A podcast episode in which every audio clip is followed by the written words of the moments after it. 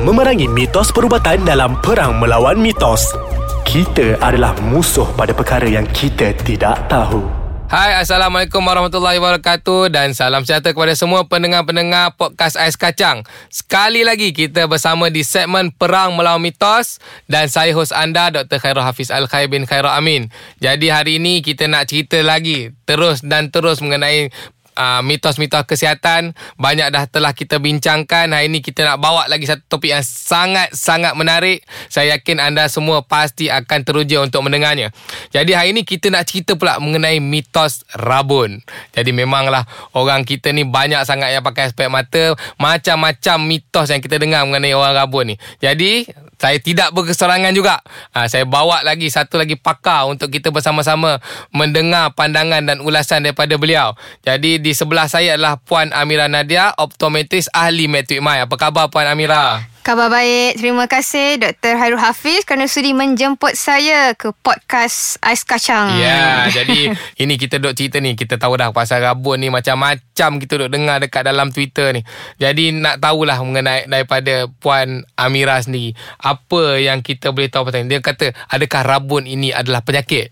Okey, uh, kalau uh, selalunya lah ya, di Twitter orang akan tanya saya, ada tak ubat untuk pulihkan rabun? Okay mm-hmm. Bila kata ubat Mesti orang tu sakit okay. kan? Tapi rabun ni sakit ke? Ah. ah okay. Bila kata sakit Kita kena cari ubat It's like macam Bila kita makan Rabun kita pulih dengan serta-merta okay. Tapi rabun macam tu ke? Ah, dan orang akan cuba mencari uh, suplemen orang akan cari-cari ubat titis Aha. dan mereka menganggap bila mereka consume uh, atau menggunakan uh, ubat-ubat tersebut uh-huh. serta-merta rabun mereka terus pulih Okay. Hmm. Kalau ikutkan rabun secara uh, bahasa kasar kita panggil kabo. Okay. Penelitian aku rasa kabo. Uh-huh. Okay. Ataupun rabun lah tapi hmm. zaman kita faham rabun tu macam mana okay. okay rabun dari segi istilah uh, saintifik kita panggil ralat refraksi okay. ataupun ralat biasan okay. kita belajar dulu dalam sains uh, fizik okay, hmm. biasan ni disebabkan oleh cahaya daripada jauh masuk ke dalam mata dan difokuskan ke atas retina bila difokus kita akan nampak objek tu jelas okay. tapi bila kita rabun cahaya tu tidak fokus tepat pada retina jadi dia, dia ke mana-mana ya ke mana-mana okay. kenapa ada dua keadaan tu eh? ada dua keadaan pertama disebabkan oleh panjang bola mata kita berbeza dengan orang normal Okey. Okay. Nah maksudnya dari segi anatomi ni memang panjang ya, ke kan? Betul, panjang. Contoh orang myopia, bola mata dia panjang. Okey. So bila bola mata dia panjang, image tu jatuh di hadapan retina. Okey. Dia tak fokus kat tempat pada retina. Aha. So memang kabur lah. Okey. Kalau uh, orang jenis hyperopia pula, uh-huh. bola mata dia pendek. Okey. So dia image tu difokus ke belakang. Ah, so okay. masih juga kabur. Okey. Yang kedua, tadi kita kata bola mata eh. Aha. Faktor sebab oleh permukaan kornea yang tidak rata. Okey. Bila Jadi kornea tu dia tak rata pula. Yeah, Satu korn- panjang ni tak rata yes. Kornea ni adalah permukaan di hadapan lah. Kita nampak mata hitam itulah kornea. Aha. Bila tak rata, cahaya pada jauh tu dia terserak. Okay. Itu yang dapat double vision, penglihatan berganda, berbayang. Aha. Itu kita terabun silau, astigmatism. Okey, ah, faham, faham. Jadi itulah. Sekarang ni saya nak bagi semua pendengar-pendengar faham apa yang Puan Nadia Amira cakap ni adalah bahawa rabun tu disebabkan oleh masalah anatomi mata bukan penyakit. Ha, sebelum kita nak cerita lagi panjang ni, fahamkan dulu, hadamkan betul-betul bahawa dia sebabkan oleh masalah anatomi mata. Apabila kita ada masalah anatomi, maka cara untuk kita bantu dia adalah dengan menggunakan teori-teori fizik dan juga teori-teori sains yeah, juga. So Jadi I... sekarang ni kita dok cerita pula. Ha, ini memang sangat famous kita punya mitos. Dia orang kata, doktor, betul atau tidak makan lobak merah boleh menyebabkan kita punya rabun pulih? Okey, berapa banyak kita nak makan lobak ya? Sehari. Okay, bila kita rabun, contoh rabun kita power 500, adakah kita perlu makan 10 batang lobak? Betul ke? Uh, banyak sangat tu. Banyak sangat ya.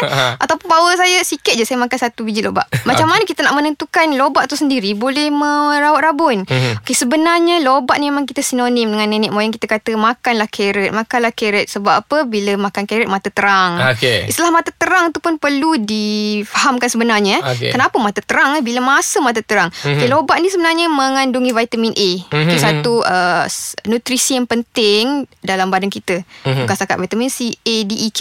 A pun perlu juga ya untuk okay. mata. Kenapa perlu untuk mata? Aha. Mereka kata untuk mata adalah untuk kesihatan mata. Jadi kesihatan mata. Okay. Ya, bukan untuk rabun. Rabun yang saya beritahu tadi lah. Okay, konsep asas tu. Hmm. Apa maksud dengan kesihatan mata Kesihatan tu? mata maksud mata kita sihat. Aha. Mata kita tidak merah. Ah, Kita okey. uh, tidak mengalami penuaan seperti katarak atau penyakit degenerasi makula. Ia Okey. melambatkan penyakit-penyakit sedemikian. Okey. Satu lagi fungsinya untuk penglihatan malam. Okey. Ah, selalu kita dengar rabun malam, rabun malam. Ha. Ah, bila orang tu rabun malam sebab dia kekurangan vitamin A ni. Jadi sebenarnya rabun yang mungkin dia orang faham tu adalah disebabkan oleh vitamin A deficiency yang boleh menyebabkan masalah rabun malam. Ya, Ah, rabun jadi, malam. ah, jadi itu kita kita hold dulu. Panjang kita cerita mengenai rabun mata ni. Jadi kita hold sekejap, kita ambil take five dulu, kita rehat sebentar dan kita akan jumpa lagi selepas ini bersama dengan Puan Amirah. Okey. Hai, terima kasih kepada semua pendengar-pendengar podcast Ais Kacang di segmen Perang Melawan Mitos. Kita masih lagi sedang bercerita mengenai mitos-mitos rabun. Sebab banyak sangat kita tengok mengenai masalah-masalah rabun, eh, mitos-mitos rabun di dalam media sosial terutamanya dan akhirnya menyebabkan salah faham-salah faham yang kita dapat dengar pada masa sekarang. Jadi sebelum tu, pada para pendengar, saya nak semua orang beritahu kat kawan-kawan suruh download Uh, uh, kita punya aplikasi Ais Kacang di App Store dan juga di Google Play. Boleh juga sama-sama follow Instagram Ais Kacang di Ais Kacang MY dan juga boleh follow uh, Facebook Ais Kacang di Ais Kacang dan juga boleh layari kita punya website iaitu www.aiskacang.com.my. Di situ boleh letakkan komen-komen, boleh memberikan feedback dan juga boleh memberikan cadangan-cadangan. Apa lagi topik yang menarik yang kalian duk dengar mitos-mitos ni supaya kita boleh sama-sama bincangkan dan kita boleh berikan ilmu tersebut kepada sahabat-sahabat yang ada di luar sana. Jadi sekarang ni kita kembali semula dengan Puan Amira. Jadi kita dah tahu lah tadi, lobak tidak boleh pulihkan masalah rabun jauh atau dekat. Jadi sekarang ni ada pula kita tengok dalam masyarakat trend. Dia ada kata bahawa sekarang ni kalau titis madu dalam mata ni boleh memulihkan rabun ni macam mana pula cerita ni? Okey, tetap uh, bercakap tentang madu. Kita hmm. tahu masyarakat kita sangat-sangat terpengaruh dengan makanan sunnah. Mhm. mhm. Asal nama sunnah kita rasa dia sebagai boleh memulih menyembuhkan lah. Mhm. Okay. Sebenarnya tidak salah untuk uh, mengamalkan makanan sunnah ni. Even Mhm. habatus sauda everything. Tetapi yang menjadi persoalan apabila madu ini dalam kepekatan yang sedemikian dititis terus ke atas ke dalam mata lah. Okey. Okay, bila uh, substance any foreign body ataupun li- cecair madu ke habatus sauda Hmm. Kadang-kadang limau nipis pun dia titis kat dalam mata. Ah, okey. Limau nipis pun. Okay. Okey. Ada yang buat. Sebenarnya ia adalah satu um, cara yang sangat tidak digalakkan. Aha. Kerana apa yang kita risau ia akan mengganggu uh, pH normal mata. Okey. Kita ada air mata yang pH kita normal tapi bila kita memasukkan sebarang larutan yang memang kita tidak pasti punca di mana ia akan mengganggu sistem pH dan juga ber- berisiko untuk terkena jangkitan yang lain. Jadi Bayang- masalahnya kalau kita letak apa-apa yang ni boleh menyebabkan jangkitan. Ya, bayangkan sebelum tidur kita titis madu dalam mata kan. Aha. Okey, siapa yang datang kan mungkin dia akan menyebabkan uh, serangga ke apa kan Aha. semua. So benda tu boleh mengganggu lah ya. Aha. Seboleh-bolehnya sebarang larutan yang tidak sepatutnya masuk dalam mata jangan buat kecuali ubat titis yang memang dah dibuktikan dari segi klinikal. Aha. Tap- Tetapi uh, ada juga eh, dalam beberapa syarikat yang menggunakan madu dalam ubat titisnya. Tapi mereka menggunakan 20% saja. Ah, jadi kepekatannya kurang. Kepekatan Dan kurang. memang benda tu dibuktikan secara klinikal. Dia sebenarnya bukan untuk rabun tetapi untuk mata kering. Ah. Ah, untuk mata kering saja untuk melegakan mata yang tak selesa ya. Aha. Dan itu saja yang saya jumpa di dalam penulisan jurnal. Tentang Ah. rabun saya tidak jumpa lagi. Jadi memang dia sebenarnya tak boleh nak menyembuhkan rabun pun. Tidak Sebab kalau nak dibuktikan Perlu buat dulu Ujian klinikal Sebelum menggunakan madu Dengan selepas menggunakan madu Baru kita tahu ya Power tu berkurang ataupun tidak Ha, jadi- Buat masa ni tak jumpa lagi Ya, kita kena bagi faham lagi kepada kita punya pendengar. Pendengar, saya nak beritahu bahawa apabila kita ada masalah rabun jauh dengan rabun dekat, dia adalah masalah kepada anatomi mata. Jadi apa-apa pun kita letak, apa-apa pun yang kita makan, dia tidak membantu memulihkan anatomi mata tu sendiri. Kalau dia dah panjang, kalau dia dah pendek, tetaplah sama. Kecuali kita menggunakan kaedah-kaedah lain nanti mungkin kita boleh cerita. Jadi sekarang ni ada pula kita dengar ya Puan Amirah uh, dia kata kita nampak satu kejadian yang sekarang ni dah cukup viral dalam dalam masyarakat kita. Apa dia orang buat? Ada satu rawatan pelik dekat satu tempat ni. Mungkin boleh cerita sikit apa benda yang dia orang buat ni. Uh, ia menjadi viral ya bila uh, seseorang okay, telah mendapatkan rawatan dan dikatakan berkesan maka disebarkan ke Facebook Aha, ya dan okey. ramai orang yang akan tag tag nama tag nama dan akan komen saya nak pergi saya nak pergi saya nak pergi Aha. bila melihat trend ini saya sebagai pengamal optometri ataupun frontliner dalam apa, apa penjagaan mata ni Ah. ialah sangat membimbangkan Ha, apa yang dia buat ni? Apa yang dia buat? Okey. Okey, saya tak akan beritahu siapa perawatnya tapi saya uh, beritahu secara umum ya. Ah. Antara rawatan yang digunakan adalah menggunakan batu. Aha, salah satunya okey. lah ya, salah satu menggunakan batu. Di mana batu itu dia mereka masukkan ke dalam mata. Ha. Ah, okey. Bila masukkan dalam mata. Macam mana dia masuk mata tu? Ah, boleh masuk dalam mata. Pernah tengok video Aha, dia? okey. Okay, Ah. dia akan gunakan batu yang lepeh dan dia akan masuk dah di sebalik kelopak mata tu. Ah, so okey. okey, selepas jangka masa dia akan keluarkan kembali batu tu. Ah, okey. Ah, okay. Bila uh, dibuka batu buka mata, uh, orang yang telah menjalani rawatan tu dia akan rasa terkejut penglihatan dia rasa terang tiba-tiba. Okey. Kenapa rasa terang? Kenapa rasa terang Ah. macam tu eh? Sebenarnya dari segi logik lah patut ke kita masukkan batu dalam mata ya. ah.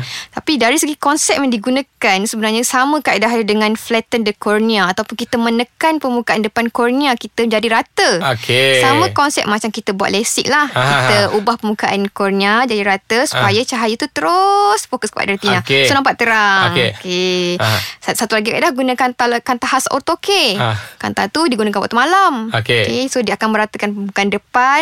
So bila kita uh, siangnya kita buka kanta lekap tu, Aha. sama juga keadaan dia mata akan terang sepanjang hari. Aha. Tetapi keadaan tu hanya sementara saja. Okey. Ah, bila dalam satu keadaan bila dah ber, meni, malam kan, Ah. mata yang terang tadi akan ubah bentuk kembali. Okey. So akan rabun semula. Okey. Jadi dia ma- hanya membantu se apa ni temporary sahajalah. Sementara saja tapi yang merisaukan adalah menggunakan batu atau apa sahaja yang masuk ke dalam mata boleh mencederakan mata. Okey. Berisiko untuk uh, luka. Bila luka terkena jangkitan. Okey. Bila jangkitan tidak dirawat, Aha. makin kronik akan menyebabkan kebutaan. Itu yang paling Itu penting. yang paling risau dan batu itu jika tidak steril, dikongsi dan di uh, bertukar-tukar, Ah. kemungkinan pesakit tu ada HIV Okey. ataupun kemungkinan pesakit tu ada pelbagai virus yang lain Ah. dan dia akan di menjangkiti orang lain pula. Okey. So itu adalah satu uh, perawatan yang sangat memudaratkan dan saya sangat tidak bersetuju. Okey.